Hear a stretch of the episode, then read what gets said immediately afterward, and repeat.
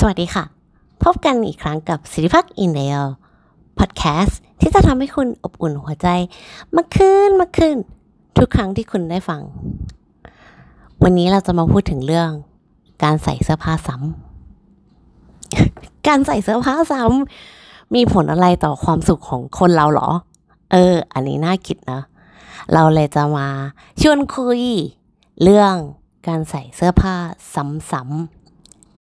ก่อนอื่นเนี่ยเราจะพาไปรู้จักผู้หญิงคนหนึงก่อน เขาเป็น influencer influencer เนี่ยแปลง่าย ๆ เลยก็คือจะเป็นคนที่แบบเหมือนมีอิทธิพลเนาะในสังคม เขาเรียกคนเหล่านี้ว่าอินฟลูเอนเซอร์ มันจะไม่ได้หมายถึงบล็อกเกอร์นะอ่าเราจะ scope ให้มันแคบลงไปอย่างเช่นblogger blogger เนี่ยจัดเป็นอาชีพหนึ่งนะก็คือเขาจะเขียน content ลงบล็อก ซึ่งอาจจะดังหรือไม่ดังก็ได้ เราเรียกคนแบบนี้ว่าบล็อกเกอร์ แต่ถ้าเมื่อไหร่ก็ตามที่เขามีชื่อเสียงแล้วปุ๊บ สามารถส่งผลกระทบในสังคมได้ อย่างเช่น วันนี้สมมติมีบล็อกเกอร์ มีบล็อกเกอร์ มี blogger A คุณ A เนี่ย เขียน content อยู่ในอินเทอร์เน็ต แล้วก็เล่นอินสตาแกรมด้วย เขียนมาหลายปีแล้วไม่ดัง อันเนี้ยยังไม่มีอิทธิพลโน้มน้าว เราจะยังไม่เรียกคนเหล่านี้ว่าอินฟลูเอนเซอร์ แต่เมื่อไหร่ก็ตามที่คุณ A ดังขึ้นมา มีชื่อเสียง สมมติวันนี้หยิบนาฬิกา Baby-G มาใส่เฮ้ย คนเห็นปุ๊บ เอ้ย มันต้องมีอยากได้เหลือเกิน Baby-G รุ่นนี้สีชมพูสะท้อนแสงสวยมาก อย่างเงี้ยเรียกอินฟลูเอนเซอร์ละ เพราะว่าเขามีอิทธิพลโน้มน้าวจิตใจคนได้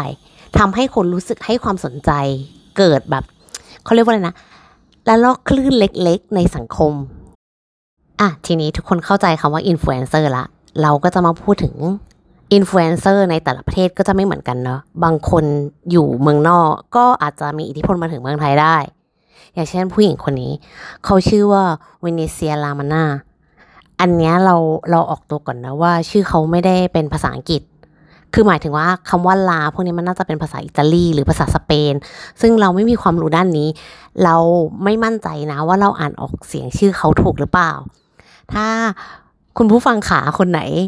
ฟังแล้วบอกว่า เฮ้ยสิริพักอินเดียเขาไม่ได้ชื่อนี้นะรบกวน inbox มาบอกเราด้วยนะ เดี๋ยวเราแก้ให้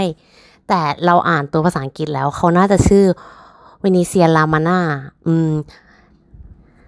เขาเป็นคนที่เริ่มชีวิตด้วยการเป็นเหมือนแบบว่า เบื้องหลังการทำรายการทีวีต่าง ๆ เสร็จแล้วปรากฏว่าวันหนึ่งเขาก็เหมือนแบบว่า improve ตัวเองจนมาถึงสุด มาถึงจุดที่ได้เป็น moderator ทีเนี้ยพอเขามาเป็น moderator แล้วปุ๊บอะเขาก็เหมือนไม่อยากจะตกเทรนด์เนอะต้องการให้คนเหมือนให้ความสนใจตลอดเวลา เขาก็เหมือนแบบ in trend ไปกับแฟชั่นตลอดเวลา แล้วก็เกิดเป็นภาวะที่เหมือนแบบว่าเป็น fast fashion ก็คือเหมือนแบบใส่เสื้อแค่ครั้งสองครั้ง แล้วก็ทิ้งครั้งสองครั้งแล้วก็ทิ้ง ทีเนี้ยจุดเปลี่ยนมันก็เลยอยู่ตรงที่ว่าเหมือนมีคนมาคอมเมนต์บอกเวเนเชียนว่าเนี่ย คือรู้ไหมว่าว่าการที่แบบว่าเหมือนเขากินผักเยอะมันก็ช่วยรักษาสิ่งแวดล้อมนะ แต่การที่เปลี่ยนเสื้อผ้ามากขนาดเนี้ยเออมันก็เหมือนเป็นการทำลายสิ่งแวดล้อมเหมือนกัน คือเขาพูดประมาณนี้นะ และเพราะว่าคอมเมนต์เนี้ยก็เลยทำให้เวเนเซีย เหมือนตัดสินใจว่าเฮ้ยเราจะไม่สนับสนุนแฟชั่นที่มันเป็น fast fashion อีกแล้ว คือ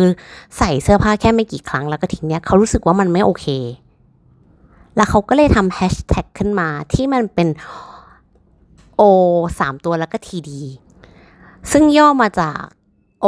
Outfit of the Day ทีนี้เพื่อให้ผู้ฟังที่น่ารักของสิริพักอินเดีย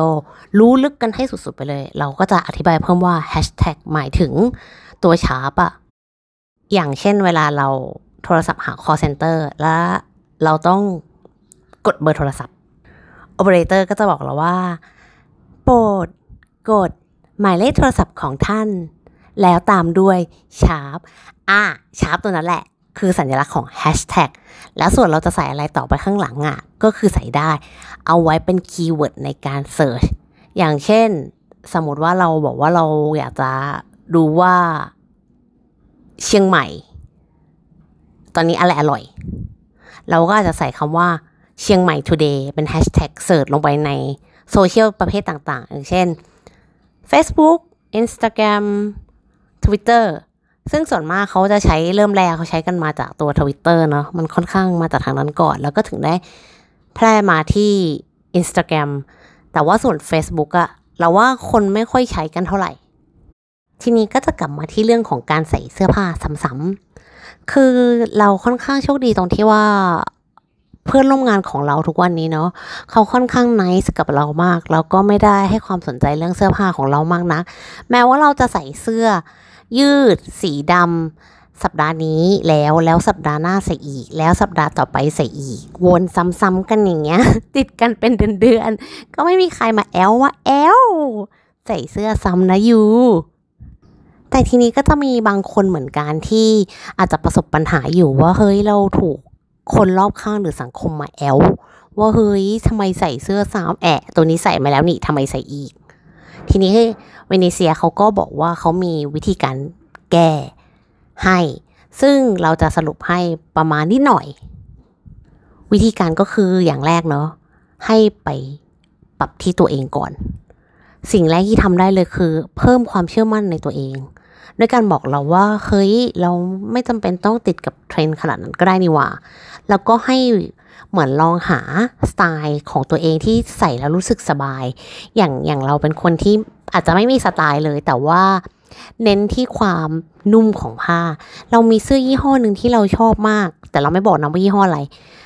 แล้วเราใส่เสื้อยืดยี่ห้อนี้ยี่ห้อเดียวยี่ห้ออื่นเราไม่ใส่เลย เพราะว่ามันนุ่มมาก มันเป็นผ้าคอตตอนที่ใส่แล้วเบาเหมือนไม่ได้ใส่ ดีมาก แล้วเวลาที่มันลดราคา มันก็ไม่ได้แพงมากเท่ากับตอนที่มันขายราคาเต็ม เราก็เลยกลายเป็นคนที่ชอบใส่เสื้อยืดสีดำไปทำงานมาก ซึ่งเราก็ขอขอบคุณทุกคนที่เข้าใจเราแล้วก็เมตตาให้หนูใส่เสื้อยืดไปทำงานเนาะ โอ้ นี่ขอบคุณจากใจจริงๆจริงเราก็เลยอยากจะบอกว่าให้คุณผู้ฟังอะค่ะ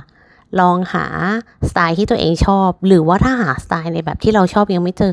ก็เลือกใส่เสื้อผ้าที่รู้สึกว่าตัวเองสบายก่อน รู้สึกสบายใจเป็นหลักก่อน ซึ่งเราว่าอันนี้อาจจะดีสำหรับใจเราเราก็ดีต่อเงินในกระเป๋าด้วย เพราะว่าไม่ต้องไปหาเทรนที่ดูล้ำๆมาก ๆ แล้วอย่างต่อมาก็คือการแบ่ง category ของเสื้อผ้าเวนิเซียเนี่ยเขาบอกว่าให้แบ่งออก จากกันอย่างชัดเจน อย่างเช่น เสื้อยืดก็ให้แบ่งออกเป็นเสื้อยืด เสื้อเชิ้ตก็ให้แบ่งออกเป็นเสื้อเชิ้ต เสื้อโปโลก็ให้แบ่งออกเป็นเสื้อโปโล แล้วเหมือนเรียงเป็นเป็นแบบเขาเรียกว่าอะไรนะ เป็น spaceของมันอะเป็นแต่ละส่วน เป็นแต่ละส่วน เป็นแต่ละส่วนของมัน เราจะได้เห็นว่าเฮ้ยเรามีเสื้อผ้าแบบไหนอยู่บ้าง แล้วก็ถ้าเราจะไปซื้อแบบใหม่อะจะเป็นแบบเดิมไหม เออเราจะเห็นชัดขึ้น และอย่างสุดท้ายก็คือการ mix and match เสื้อผ้าที่บ้าน อย่างบางคนอย่างเงี้ยอาจจะมีเสื้อผ้าที่ซื้อมาเราไม่เคยได้ใส่อย่างล่าสุดอะเราซื้อกระโปรงสีเขียวอ่อน แล้วแบบเป็นผ้าไหมพรมด้วย ซึ่งเรารู้สึกว่ามันไม่แมทกับอะไรเลย แต่ว่าเหมือนพอเรา เราก็เลยดองเอาไว้ในตู้แบบนั้นมาตลอด ทีนี้ล่าสุดพอเราเห็นที่เวนิเซียบอกเนอะเราก็เลยลองเอาไปเสิร์ชหาใน Pinterest ดู เราก็เลยค้นพบว่า เฮ้ย เสื้อยืดสีเทาเข้ากับกระโปรงสีเขียวฮ่อไม่ธรรมดาเลยนะ เราว่าเนี่ยมันก็อาจจะช่วยให้ทุกคนหาทางออกของการใส่เสื้อผ้าซ้ำๆได้ ซึ่งถ้าเราประหยัดเงินในการซื้อเสื้อผ้าไปได้ มันก็เป็นการช่วยสิ่งแวดล้อมด้วยอย่างหนึ่งแล้วก็ทำให้สุขภาพจิตของเราดีด้วย ราะว่าเราไม่ต้องเครียดเนอะถ้าเวลา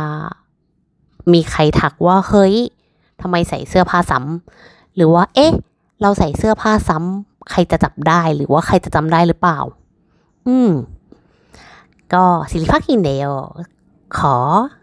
ลาไปก่อน แต่เพียงเท่านี้นะคะ แล้วก็สัปดาห์หน้า เรามาคุยกันถึงเรื่องอื่นกันบ้าง ใน episode ที่ 8 บ๊ายบาย